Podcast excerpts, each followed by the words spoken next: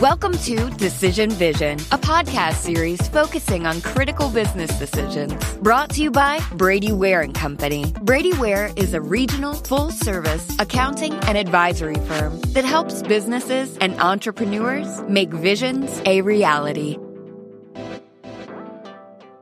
Welcome to Decision Vision, a podcast giving you, the listener, clear vision to make great decisions. In each episode, we discuss the process of decision making on a different topic from the business owner's or executive's perspective. We aren't necessarily telling you what to do, but we can put you in a position to make an informed decision on your own and understand when you might need help along the way. My name is Mike Blake, and I'm your host for today's program. I'm a director at Brady Ware and Company, a full service accounting firm based in Dayton, Ohio, with offices in Dayton, Columbus, Ohio, Richmond, Indiana, and Alpharetta, Georgia.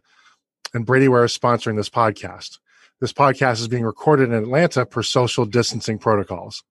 If you like this podcast, please subscribe on your favorite podcast aggregator and please consider leaving a review of the podcast as well.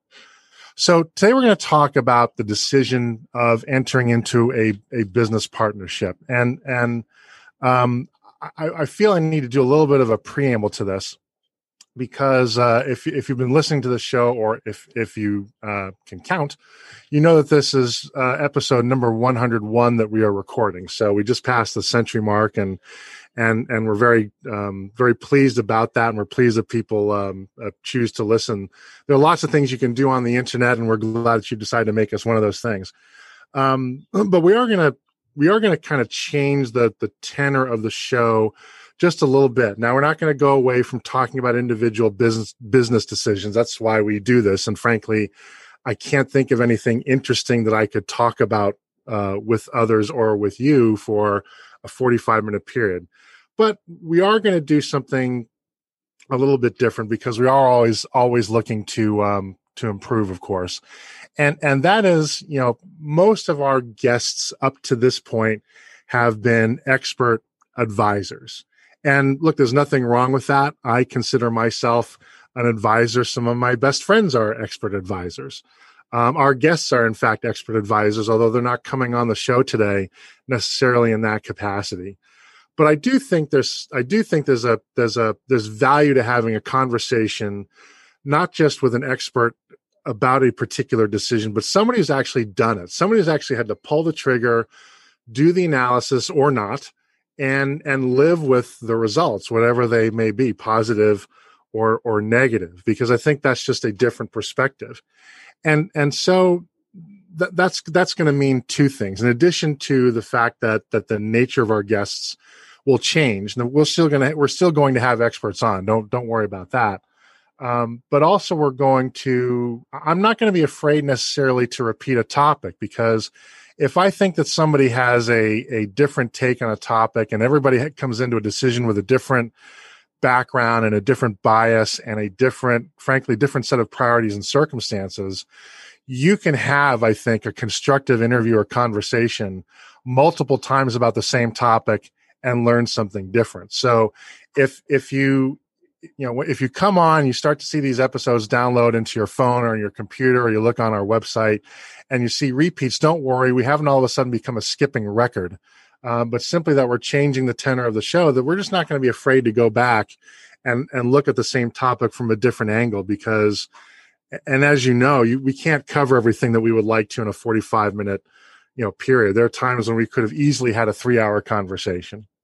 So I hope you'll agree with that. I think that's going to be a, an, an improvement to the show finally, a bit of housekeeping. You know, I, I would like we looked at our our numbers today. Really, I looked at them for the first time in a long time, and you know, in addition to a hundred, uh, a hundred now, 101 shows, I learned that we have now exceeded 15 million downloads, um, and and we're getting into 25 to 30 thousand downloads in the first 30 days territory, which puts us in the top two percent of all podcasts.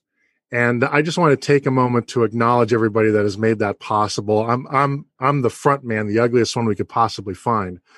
But you know, between you know Brady Ware's support of the show, and I've mentioned this before, they've given me a blank check. They don't tell me what to say or not to say. They don't tell me what to talk about and not to talk about. And I've been critical of my firm on occasion on this show.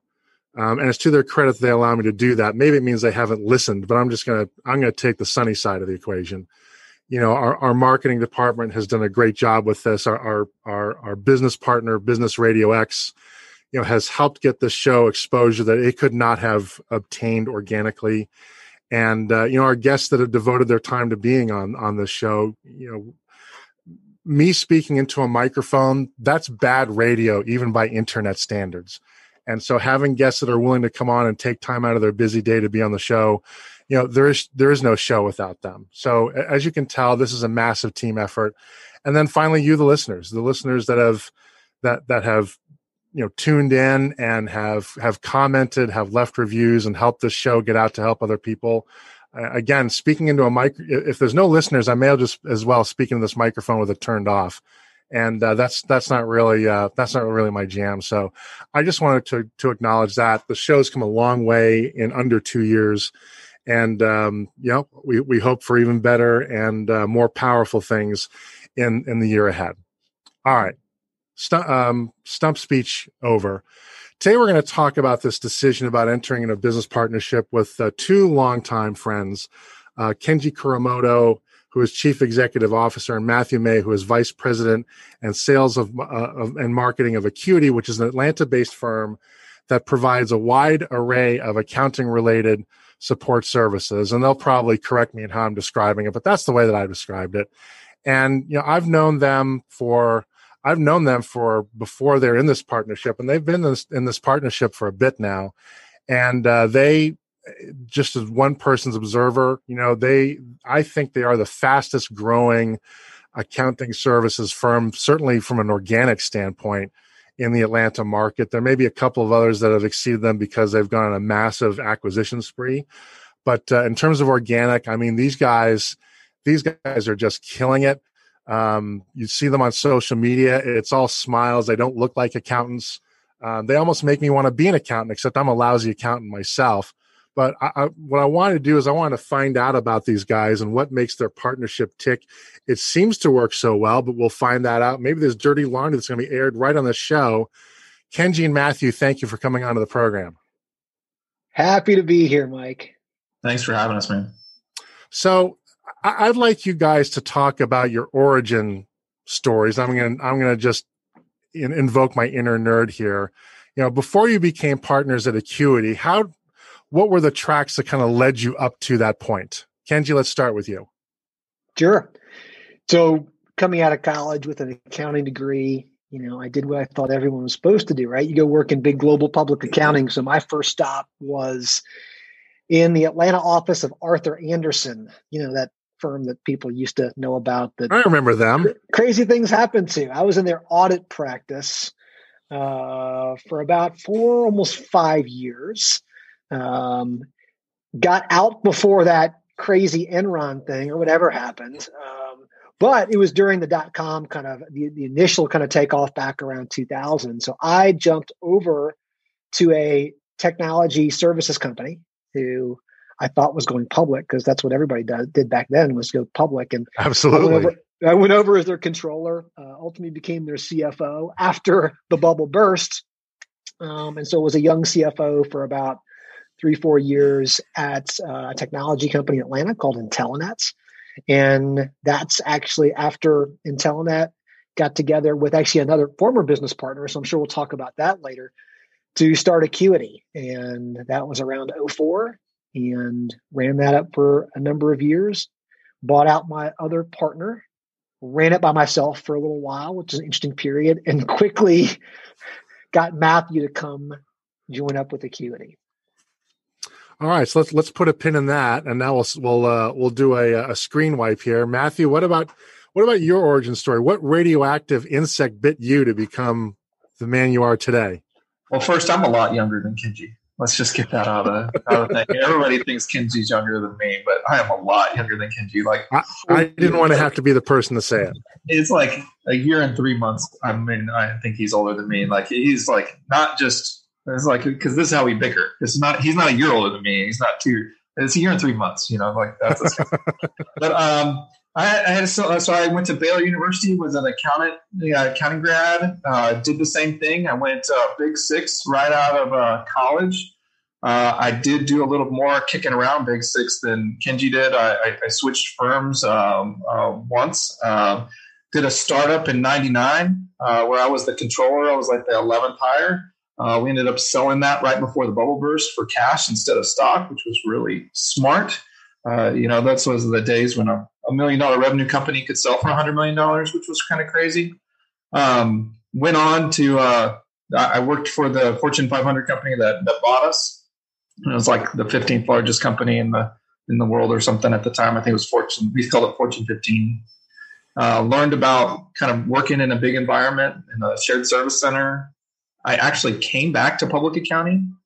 Then when I moved to Atlanta, I switched from uh, Ernst and Young, where I'd been almost 10 years, to uh, Cherry Bekaert, where I made partner. And then I decided to become a recovering auditor, uh, which I really uh, am fans of recovering auditors out there. I, I sympathize with you. So we're we're a large and growing group. Uh, and, uh, you know, what was seven or eight years ago? Um, joined up with Kenji, bought half of Acuity from him. And the rest, as they say, is, is history. So. So Matthew, you, you brought up something I've I've always wanted to talk to, to ask you about, and um, finally I get the chance, and, and, that is, I mean, the decision you you you accomplished what what many in public accounting spend their entire lives trying to accomplish is, is to make partner in a significant firm, right? And although Cherry Bekaert is not a big four, it is a significant. I don't know what size rank it is, but it's bigger than my firm. It's number twenty-five. It's okay. a it's a it's a or top twenty-five at the time. I think it's somewhere between twenty and twenty-five today. So, yeah, so that's not a. Big, it's a big firm with smart people that challenged me that were great. It was a it was a wonderful experience to be able to to do that. That was a great achievement. Yeah. So so you so you do that right, and and I mean when you when you reach partner, you having done it myself, I mean you you.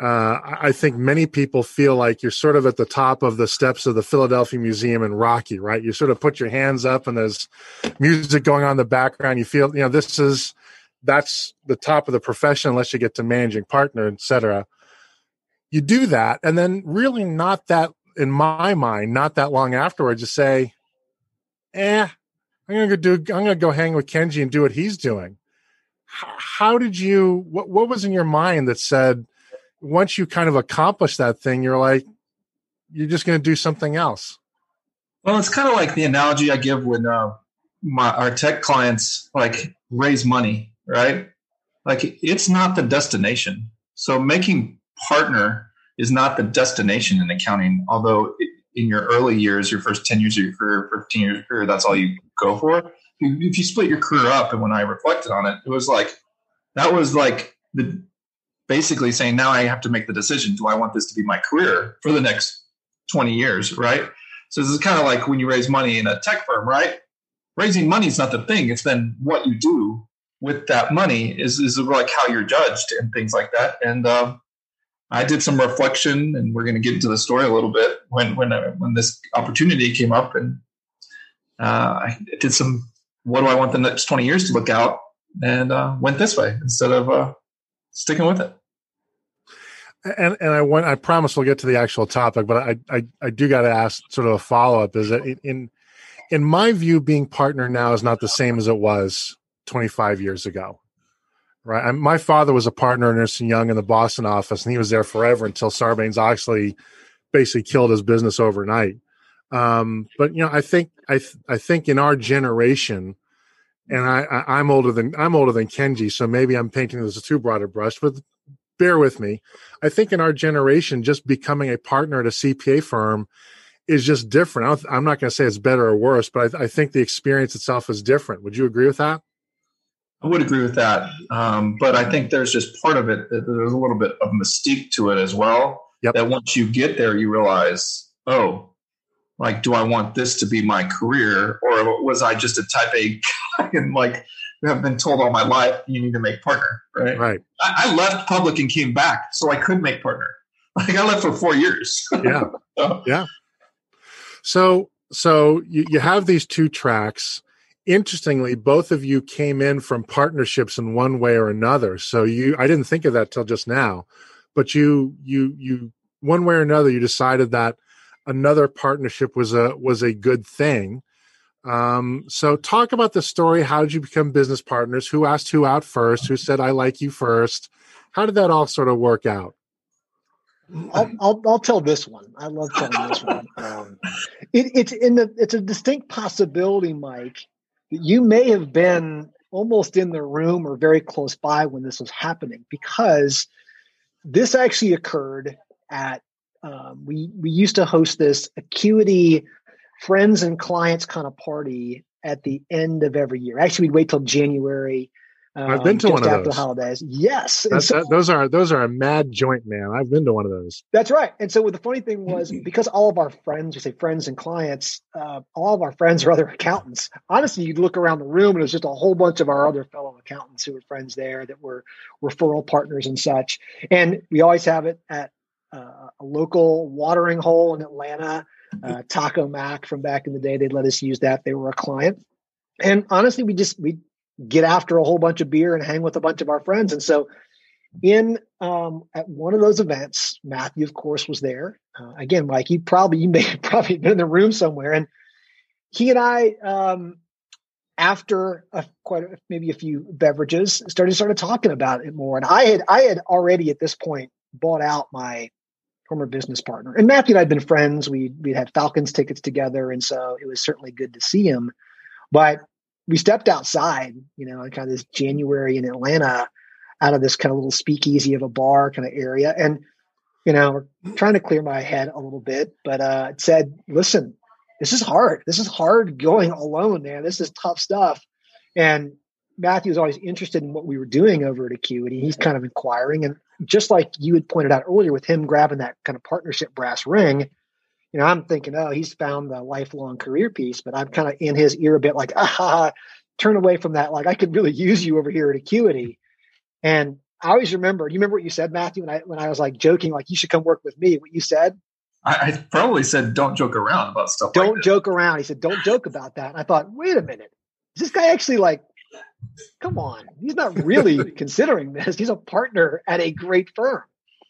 But that's that's actually how it started outside after many beers at um, one of our annual events just kind of talking about the, uh, the you know where was he was drunk like I was, just, I was actually leaving to go home early and he was already in so when he was walking yeah. me out like he i thought he was just being nice and walking around shooting the shit as we went out but uh yeah, he, he, was walking you home basically he did he, he, i think he even had his arm around me I made my move right there. I knew when to, I knew when he was vulnerable. So, is the key to initiating a partnership is is there should be alcohol involved? Is that a is that a learning point from this conversation? For at least for at least one of the people, it lowered his yeah. inhibitions. Well, so I, I will say, I will I mean, say, you do have to ask. So it stayed a recurring theme to our partnership. We certainly um, we, we certainly enjoy that time together, having having a beer or a few. So well, and you know that that part that part I think is important. All, all joking aside, you know, especially at the outset, I think you may have added a partner since then. I'm not sure, but but at the outset, if it's just the two of you guys, you know, you, you better enjoy spending time together because you're going to be doing a lot. That is Definitely. for sure. Yeah, for sure. So, um, so I'm, I'm guessing that then because of the i mean well no i'm not gonna i'm not gonna guess anything. I'll let you answer the damn question. After you guys had decided that okay a partnership was a possibility something possibly you know something des- potentially desirable what were the steps after that? I mean it's it's one thing to have and i can speak from experience it's one thing to have falcons tickets with somebody. It's another thing to make them your business partner and place your livelihood in their hands right and so, was there any kind of vetting process, feeling out process, anything that happened after that that one initial date, or did you rush right to Vegas and and go to the chapel?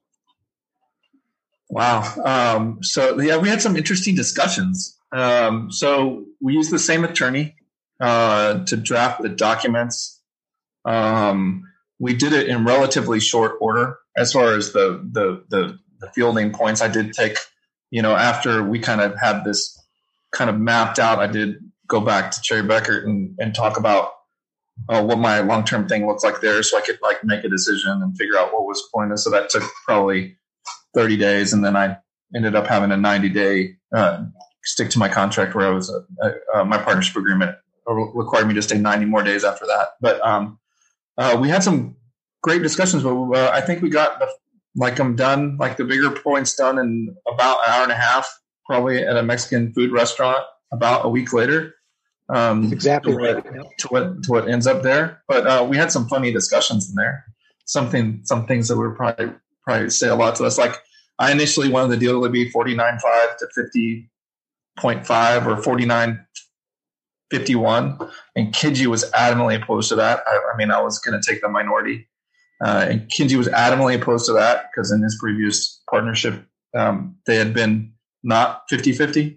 Um, so we were negotiating each other backwards. It was weird. Um, so it was kind of some odd um, discussions. That was the oddest one for me. Well, I was like, oh, yeah, I think I need to have 49%. And you're like, nope, not doing that. So so Kenji, why why was that important to you? And and I'm I'm really interested to drill down on this because there's a lot of common wisdom out there that says that a 50-50 partnership is a bad idea. In fact, I'm uh, I make a lot of money helping 50-50 partnerships unwind, unfortunately. Um, hopefully that will never be the case with you guys, but why did you want to do that? So like Matthew mentioned, part of that had been from previous experience. I, I had bought out a partner, um, a previous partner who he was the majority and I was the minority partner. And and that ended very amicably. Um, that partner is still a friend of mine today. He's a huge supporter and you know, cheerleader for Acuity. Um, but while we were, that was always something that was challenging for me as a minority partner of just feeling like we were imbalanced. And and even he and my previous partner realized that too. It felt like it was difficult to kind of as time progressed, we felt like that should have evened out a bit more, but just some of the mechanics of equity made that challenging. And so I had that experience of not feeling feeling equal, even though we tried our best to operate that way. And we, we did a pretty good job of operating as equals. That said, I knew kind of in my heart of hearts coming into this the next time around that um, I wanted to make sure this was we were equally kind of hitched up and yoked on this one. Like it just um, wanted that all of our decisions that you could never kind of look at one another and go, well, of course you like it this way because that benefits you. And so um, that was after, you know, I guess, gosh, eight, nine years. So had a little bit of experience under my belt, had a short window of time, about a year of doing it solo, which I thought was going to be fantastic. And I ended up coming away from that going, that's terrible. I hated it. It was awful. I mean, it, it was the, the business was just on a downhill trajectory, which is probably why I was out drunk begging Matthew, please help me. Everyone thinks this is going great. I'm struggling here. So I knew I needed a partner and I needed a partner, you know, one that I just could feel completely vulnerable with. And likewise, he should too. And I think having that aligned equity, like perfectly aligned equity, was at least one way to make sure we didn't get on different pages. So let me follow up with that. What is it that, that you felt that you were missing at the time that Matthew was the solution to? So it was interesting because being such good friends, and actually Matthew and I were really strong referral partners. That was another thing we actually talked about. Hmm. Was wait a minute, are we better together or apart? Because we do a lot to help each other as referral partners in each other's firms, and and we got over that and realized oh, we think we're better. Um, we think we're better together, but when I bought out my previous partner, I had a number of ideas that I wanted to kind of get rolling that I thought could be could be beneficial for the startup business community and entrepreneurs and for us as a firm. And had some good foresight on that, got some of those going, but essentially created another line of business that operated very different from the traditional CFO services that we were providing. And I just failed to take into account that we're kind of running almost two different business models and businesses, mm. just doubled kind of the workload. I'm still trying a little bit to manage. Should I be out there billing myself as the owner, doing all those things of should I be working on the business? And all those are kind of happening at once, realizing that I need some help. I had tried empowering a couple of our other more senior employees to say, hey, maybe I can get them to help share some of this management st- strategy kind of leadership load. And it didn't work. And so I realized that like, okay, this may be a good idea of this new direction line of business we're going in. I don't think I can get it off the ground. There's just not enough hours to the day for me to pour into it to try to keep the other lines of business going, to keep cash flow in the firm going enough. So it it was um, needed someone who else who saw the vision, and this is something Matthew and I talked about what we were building and believed in it, and just had the energy and some of that, um, not just an employee's vision of like, hey, that sounds good. If you pay me a salary, I'll do it. Was a no, I'm a believer. I'm willing to stake um, some of my reputation and you know some equity in this thing to go forward. And so that's where I, I knew I needed I needed help there, and, and Matthew was Matthew was the perfect one to bring in to do that. So so Matthew on on on your side, you know what was it that what was it that that made you so attractive to this particular partnership? Because a guy as capable as you with your pedigree you could have done a lot of things, right? You should you could have flown a lot of airlines, but you chose to fly Acuity. And Kenji, wh- why did you? What made that attractive to you? Um, the well, and, the sad reality of being a partner at a bigger firm is that you have to deal with you know bigger clients, and I, have always had that passion for the smaller clients, the million dollar revenue clients, not the hundred million dollar clients, the hundred million revenue clients you come in and do their audit like it's a check the box thing and you're not really adding any value. Or, and i and i felt like like i've always enjoyed just getting in the ecosystem you know being in a lot of businesses helping out a bunch and you know helping five or six hundred million dollar clients versus how could we help a hundred startups you know? You know like do things better just got my juices flowing and then when kind of the other things kind of I did a bunch of checklist stuff and um, about the pros and cons of getting with this Joker. But uh, the the one of the the the couple of things that I and my dad's an entrepreneur, so I talked to him a lot about his. He had two failed partnerships, uh, so I assumed he was going to be like really anti partnership. Uh, but it, it, it started a bunch of great conversations with him about how lonely he had been uh, and then he that's why he kept trying to do the partnerships, even though two of them failed. Was it's just a lonely place to be if you try to do it by yourself. So I could have tried to do something by myself, but then I would have been in that same spot with my dad where it was real lonely. Um, and then uh, a couple things aligned really well with Kenji. And the, the oddest one I think that I keep always pointing back to is our kids are the same age. So I knew that we were going to be able to invest in the company at the same time and need cash from the company at the same time. And I think a lot of people underestimate kind of those kind of things. So I knew I had seven years before my kid goes to college that, that we could invest in the business and grow it as big as we could. And then we would need some cash flow so we could go, so uh, we could send the kids to college. So we had a bunch of things like that lining up outside of our like kind of mutual interests. And then the biggest negative is I was like, well, you're one of my best friends. I'm probably losing my best friend at this point, you know, because you're like, you kind of more like I would I would put us more like very sibling like now versus friend like, and that was kind of a negative uh, to me at the time. Was like losing that kind of one of those friendships, which are hard to come by, right?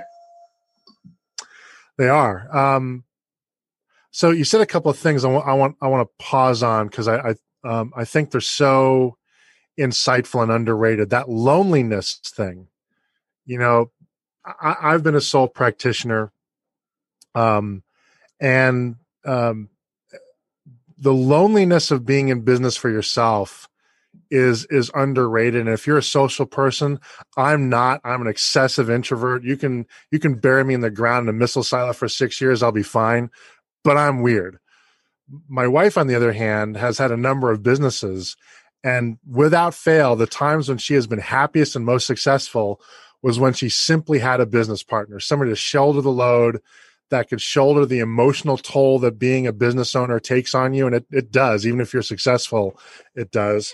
And and the fact that you bring that up i think is a really important point to bring up to anybody listening to this podcast thinking about a partnership is that that social there's such a big difference. Even if you only have one business partner there's such a big difference in the dynamics and the emotional support you get for running a business having it the if it's the right business partner right? And it seems like that's I see Kenji nodding, so it sounds like you find that to be the case as well. That was my experience, not not as long as Matthew's dad, who was the entrepreneur for much longer than I was by himself. But that year that I was out, you know, getting to run the business the way I wanted to, which was both, which was exciting. I failed to recognize that aspect of loneliness. And I am an extrovert. I like kind of being out and about. And I've learned, especially as I've kind of matured, that I operate better with a partner. I operate better in a group, in community. And I saw it firsthand for that year of where gosh, I'm at one of the most exciting points of I own my own business and I'm getting pats on the back from everybody and I've got new things launching. But it was incredibly frustrating and lonely. And, um, you know, even I tried to empower some employees to kind of help offset that. It didn't work. Mm-hmm. And so I, I do think it's incredibly underestimated. So knowing yourself a bit, what you like, right? Are you going to be kind of missile silo Mike? or are you're going to need to kind of be a little bit more of of someone who you need someone. It just there's probably other aspects of your life you can look at and say, well, where have I gotten better productivity or achievement out of it? Has it been like when I've gone into that silo, or is it when like I just had to get around other people who are helping push me, and that may help you get some thought process and direction around the partnership, you know, concept. And, and, you know, there's another there's another kind of lesson point there too, and something I tell my clients is that you know, you can try to get your employees to behave like owners all you want, but unless they're owners, they it, you just ain't going to get there. Absolutely. I mean, it's it's very rare. We've tried it a few times. We we have one exception to that today. I mean, yep. Matthew and I don't have any other partners, but we do. Our COO Lisa, we absolutely refer to as a partner. And I think at this point, we we just probably haven't wanted to burden her with some of the aspects that some people don't think about coming yep. with equity. But you know, she's been one exception of, of again the vast minority of people that really help us think about the business. We consider her and call her a partner, but by and large, it's not a it's not a direction that I've seen most of our yeah. employees step up to. Probably the the exception that proves the rule as much as anything else. Absolutely, yeah, absolutely. And, and the other part, you know, Matthew you brought up that I think don't gets does not gets talk get talked about enough as partnerships are formed is the priority to take out cash. And, and, boy, does that come up. People, you know, you if you walk into a partnership assuming that your cash needs or desires are the same as the other partners, and then they aren't, that is just a killer. So, you know, whether you said that explicitly or again, I, I think I think taking the cues from the fact you're at a similar life stage and probably similar kind of financial position, if you will, but understanding disposition of of cash and profits boy that's really important to get on the table early because if you have one person that just wants to leave it in because maybe they can but another person that needs to draw because otherwise you're on food stamps um, boy don't assume that right that was probably the hardest part of our partnership hmm. um, hmm. where we were most disaligned was while i was paying off the debt of buying the company like we had fundamentally different cash flow for the first four or five years of the company, right? Because most of my cash flow, almost all my free cash flow is going to debt service and and Kenji's is going to whatever Kenji wants to do, you know? So that's Falcons tickets for some Falcons reason. Falcons tickets, that's right. That's a that that is a big that was the biggest disalignment that we ever had in our partnership was that first several years. Um, and, and it was it was the it was the number one thing with my previous partner. As as close as he and I were, as amicable as it was, there was just an age difference. Right, he was older than I was. He had kids. They were heading. Off, they were just like Matthew mentioned. They were, you know, seven years ago. They were heading off to college. My kids were still in middle school, elementary school, and so he needed a different cash situation, which causes you to make different decisions about the the business and how you invest in it. And so that was probably the number one reason why he said, "Hey, I'm going to go take another." Go do something else is because just we were at different stages of life personally and had those different needs. So it's an incredibly important aspect to consider before getting into a partnership with someone. And, and, this touches upon an important thing too. You know, Matthew, you, you you weren't you weren't just given shares, right? And a lot of people don't. If you're on the outside of the accounting and legal world, right? You, are not given shares because they'd be taxable if you do. You normally buy in, and the company lends you money to to buy into the company, basically. And it sounds like that that happened here as well. Yeah. Um, and and and interestingly, you know, you you did because of the debt service, you did have a bit of a cash disconnect. Did that ever become a source of friction? And if so, how did you work through it? It was hard. I, I worked through it getting a home equity line of credit. I didn't bother Kenny with it. But okay. uh, uh, I do, look, that that's an answer. No, I'm, and I do encourage every business owner to before you get off W twos to get a home equity line of credit for the max value that you possibly can. Because once you start drawing on that home equity line of credit, you know you got to make some big changes in your business uh, to make cash flow different changes. But um, I don't. I, I never. I, I, never. I don't. I don't know if I did. Maybe I'm caused stress for you, but well, I think that one of the ways that we offset that, um, I think it does. It for me, it does cause stress, right? Because again, I had a proclivity from day one to have just this very clear, perfect alignment, right? Because then, then every issue that we're approaching, we're coming from a common framework and a common place. So it did stress me out. It stressed me out that Matthew had that. But one thing I think what we did to mitigate that was we were just very open. Like we we we know each other's everything about each other. We know each other's personal financials. We talk about, I mean, we don't just, hey, how much are you drawing out this month? It is a we know each other's mortgages. We know what our investments look like together. It's just I know it's a little unusual, but for us, having transparency and understanding of the situation that each other was in, I mean, it just allows for like, oh man, is it, you know, if if one of us needs something, we can help each other out. We got into that whole this whole thing to help each other out. So we didn't. I know he and I don't want each other to be in a place where, you know, one of us needs help and the other doesn't know about that. That would be the most ridiculous aspect of the partnership or the friendship. Is like, gosh, you just don't step up and say something. So we've always been really good about just, yep, here you here you go. You want to see the personal financials? Boom, here they are. So and and I think that I think another learning element from that is perhaps a, a driver of the success that you guys have enjoyed with Acuity is your ability and willingness to be vulnerable with one another. Right. I mean, really opening the kimono like that, that that's important to building relationships and trust. And I think a lot of partnerships do fall apart because there isn't that level of trust and there isn't that level of vulnerability. And you you know like in a marriage um if you don't have that then all of a sudden you find yourself one day you think your marriage is great then the next day you're hit with divorce papers because one of your partners was just simmering for 20 years basically yeah. right and it sounds like you've taken great you've you've taken intentional steps to avoid that we have i think we've been very focused on being vulnerable uh, and trusting each other i will say that however, we've been really lucky. And I mean that luck in that we realized there was just some unique things about both he and I and our situations that I also felt like we have to take advantage of. For the example of you heard both of us started, you know, we have this very eerie similarities in so many parts of our life. Matthew mentioned our oldest kids being the same, having kids being the same age, boy and a girl, one of each, same age.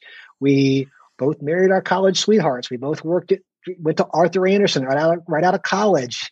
Um, worked in the same exact job in different offices. We're both the old, you know, we're both the oldest of three boys in our households. We're still, we have all these very interesting similarities. I was just at Matthew's house this morning because we get together on Tuesdays and do our partner meeting, and you know, we find out that just, I mean, this is a silly kind of a silly one, but it does feel like this happens all the time with he and I both of our refrigerators broke down the last couple weeks. And I'm like, oh, you got a new refrigerator. I'm like, that's the exact same one that I have too. Like, we didn't talk about that. Like that, that seems weird. And then we find out that his 18 year old son, you know, starts his first job today at a restaurant and my 18 year old started his first job yesterday. And so it's just, we have all these interesting similarities. And I think that's very fortunate and lucky.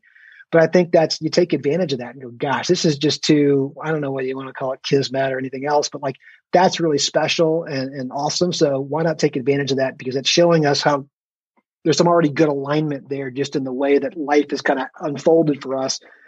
Maybe that means we need to kind of be doing more together as business partners.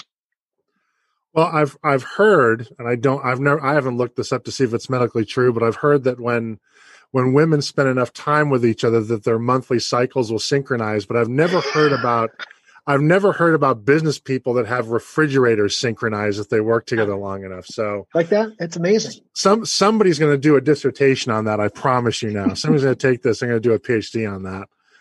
Um, so uh, let me switch gears here for a little bit um, because I want to take advantage of the fact that you guys work with so many clients and have over the years. um, and I'm sure many of those have been partnerships as well. Is that fair? Right. And mm-hmm. you've seen some of them succeed. You've seen some of them not succeed.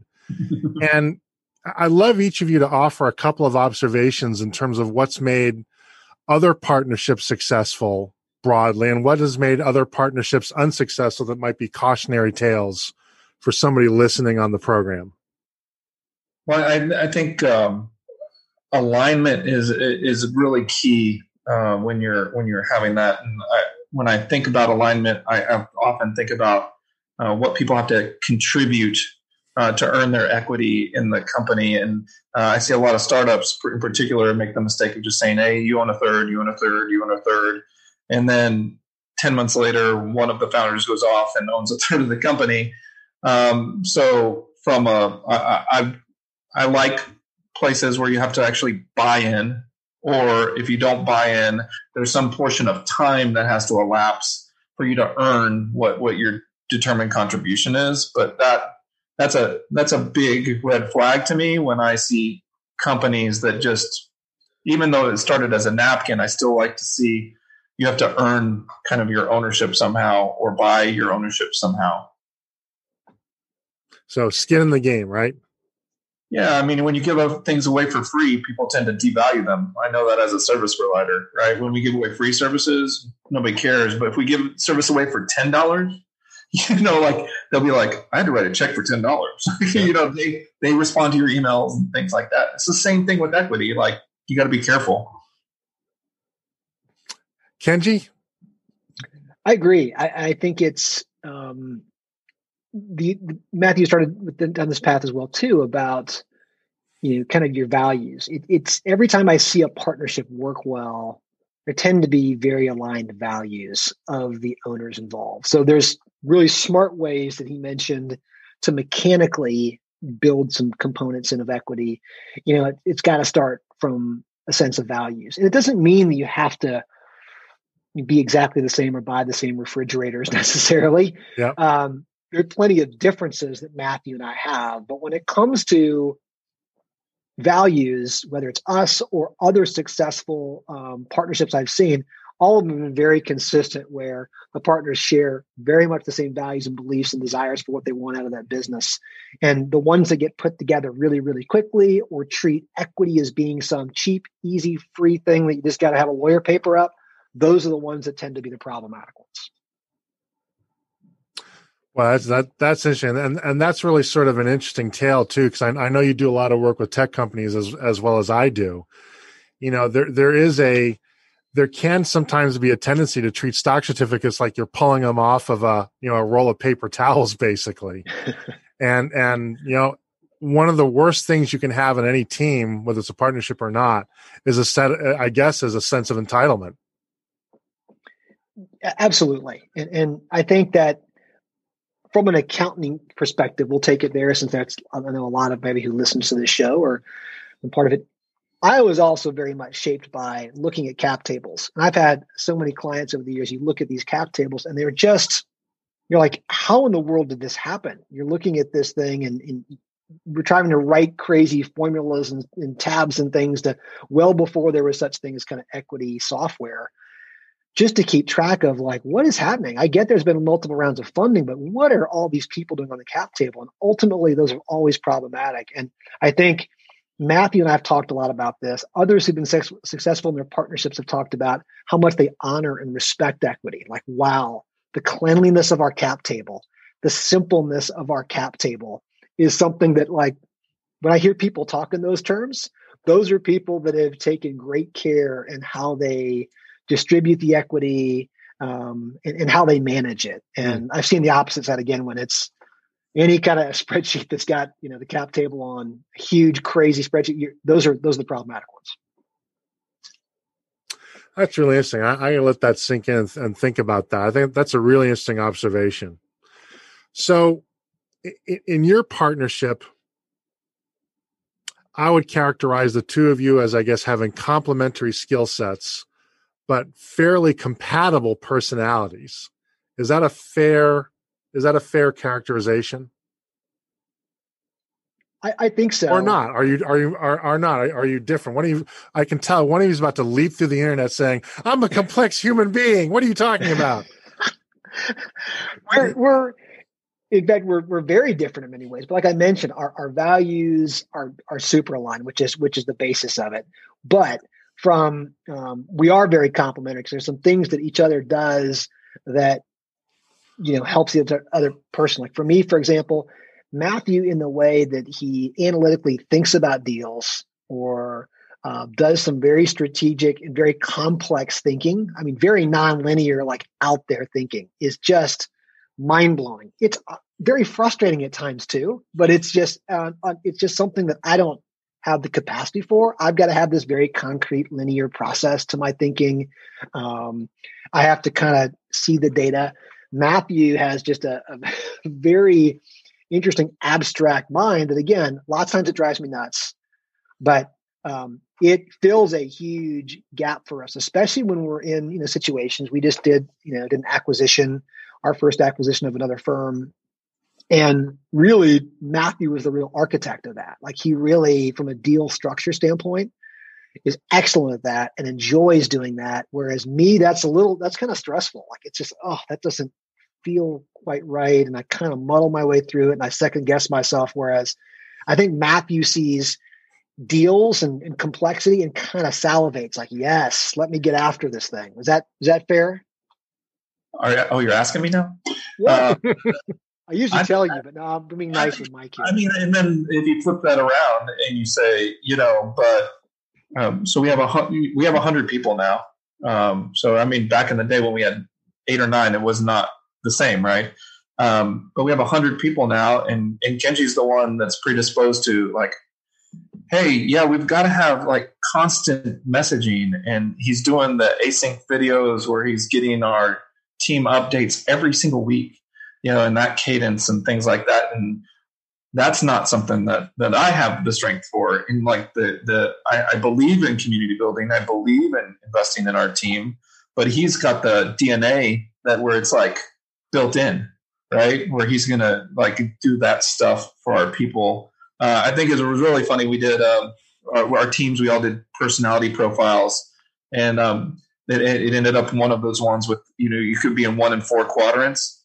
We knew Kenji and I were going to be in opposite quadrants, but similar quadrants. But the top four people at our firm were all in different quadrants, hmm. so, which was crazy. So our COO was more of the the like method, the methodology person they'll take ideas and put them into action and things like that and then we had you know our our head of bookkeeping was a, the compliance minded person and we're i forget what we were we were the crazy ones uh, we always are but um but um it was weird I, I expected that he and i but we had also unintentionally surrounded ourselves with people that also complemented ourselves which i think as partners you've got to be really okay in your own skin in acknowledging that somebody can do things better than you. Um, because there's lots of times when you got to set your ego aside, and it's just those are if you have a big ego like me, like th- those are tough days. You know, those are tough tough times. You know, so. We're talking with Kenji Kuramoto and Matthew May of Acuity, and we're talking about entering into a business partnership in the Decision Vision podcast. Um, we're running out of time, but a couple of questions I want to make sure we at least try to get to before we let you guys skedaddle and go back to helping clients and and and thinking about what the Falcons are going to do next year, uh, or who they're going to draft. Um, what in your mind? What in your mind does it? When in your mind does it make sense not to be in a partnership?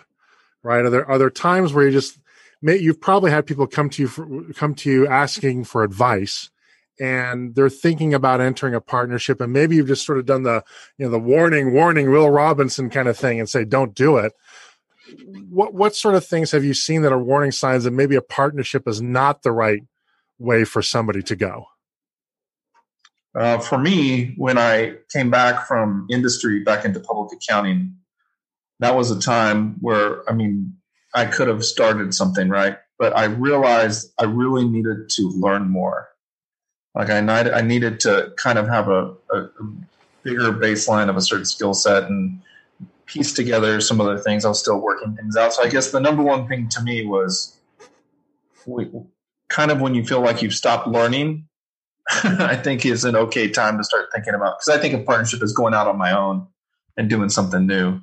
Um, when you've stopped that kind of big, I mean, you always keep learning, but that big hurdle learning, um, and you start kind of tailing out the curve. I made partner, right? So um, I think those are times when it's a great time to think about. Kenji? Yeah, I have I have a um I guess I have a harder time because now most of my career is, you know, majority of my career has been spent as an owner of something, right? And being a partner to someone. So um, I certainly I'm personally predisposed to that, but I'll take it from a perspective of bringing another partner in, having to had to make that choice a few times, or when to encourage someone and when not to encourage someone.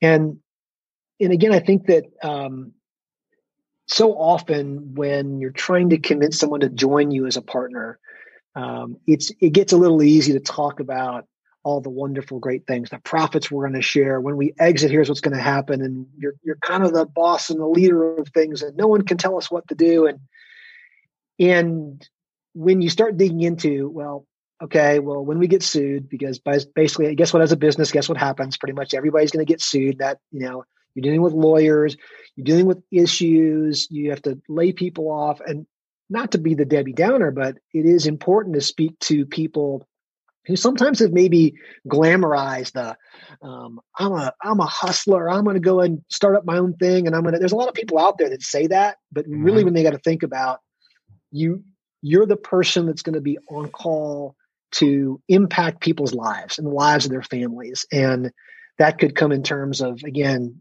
disastrous things happening with a client or in the business and we're going to count on you as a business partner. That's someone you need to be helped to be accountable to say, yep, I'm willing to jump in and help with that. And that's okay. It's completely okay if someone says, you know what, I'm I'm not really down for that. Like I want to learn and progress in my career more. I want to be a contributor, but like I'm also not looking to have to wear some of the burdens of being a business partner. And I think it's important to be able to have someone think through that as well too.